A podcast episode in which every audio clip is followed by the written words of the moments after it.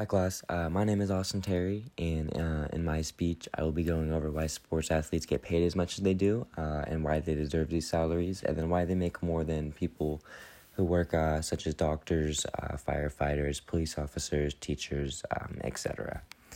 So, to begin with, uh, the opposing side of the argument is that it diminishes the true meaning of sports. So, for a long time now, money has played a larger part in sports than it ever has before.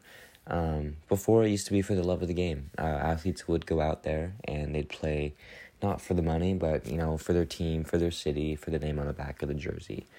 But uh, over the years, as money has become more prominent in the world as it does, uh, sports athletes has also been wanting more money, and because of this, athletes have actually been refusing to play and uh, holding out of their seasons until they get their contracts. Uh, a popular one is Le'Veon Bell. Um, bef- when he was on the Steelers, he actually refused. Uh, he sat out the entire season uh, as he refused um, to play until he received a contract. And another one is Earl Thomas.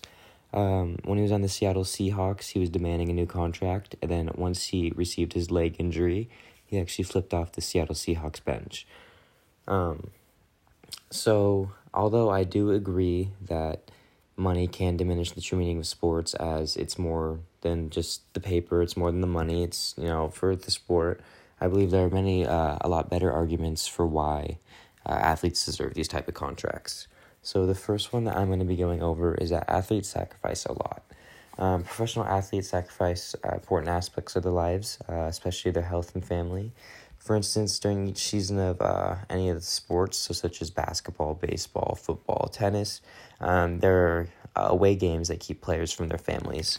So throughout the durations of these uh, these seasons, uh, players go on road trips. So for days upon weeks upon maybe even months, they don't go. Uh, they don't see their friends. They don't see their families, and they're only at their jobs.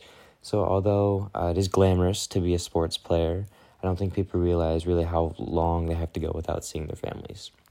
And a more significant one is that players put their bodies in da- uh, danger daily. Uh, physical injury can leave professional athletes handicapped or disabled uh, for the rest of their lives. So, um, a very popular football player, Ryan Shazier, he was a middle linebacker for the Steelers.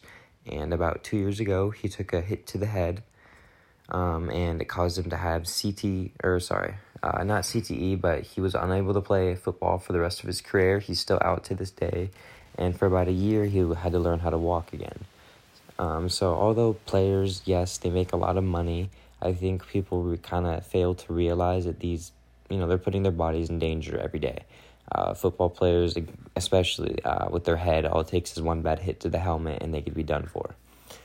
Um, additionally, while most teenagers or college age students spend their t- free time studying, working, or hanging out, student athletes aiming to qualify for the pros spend all their free time training.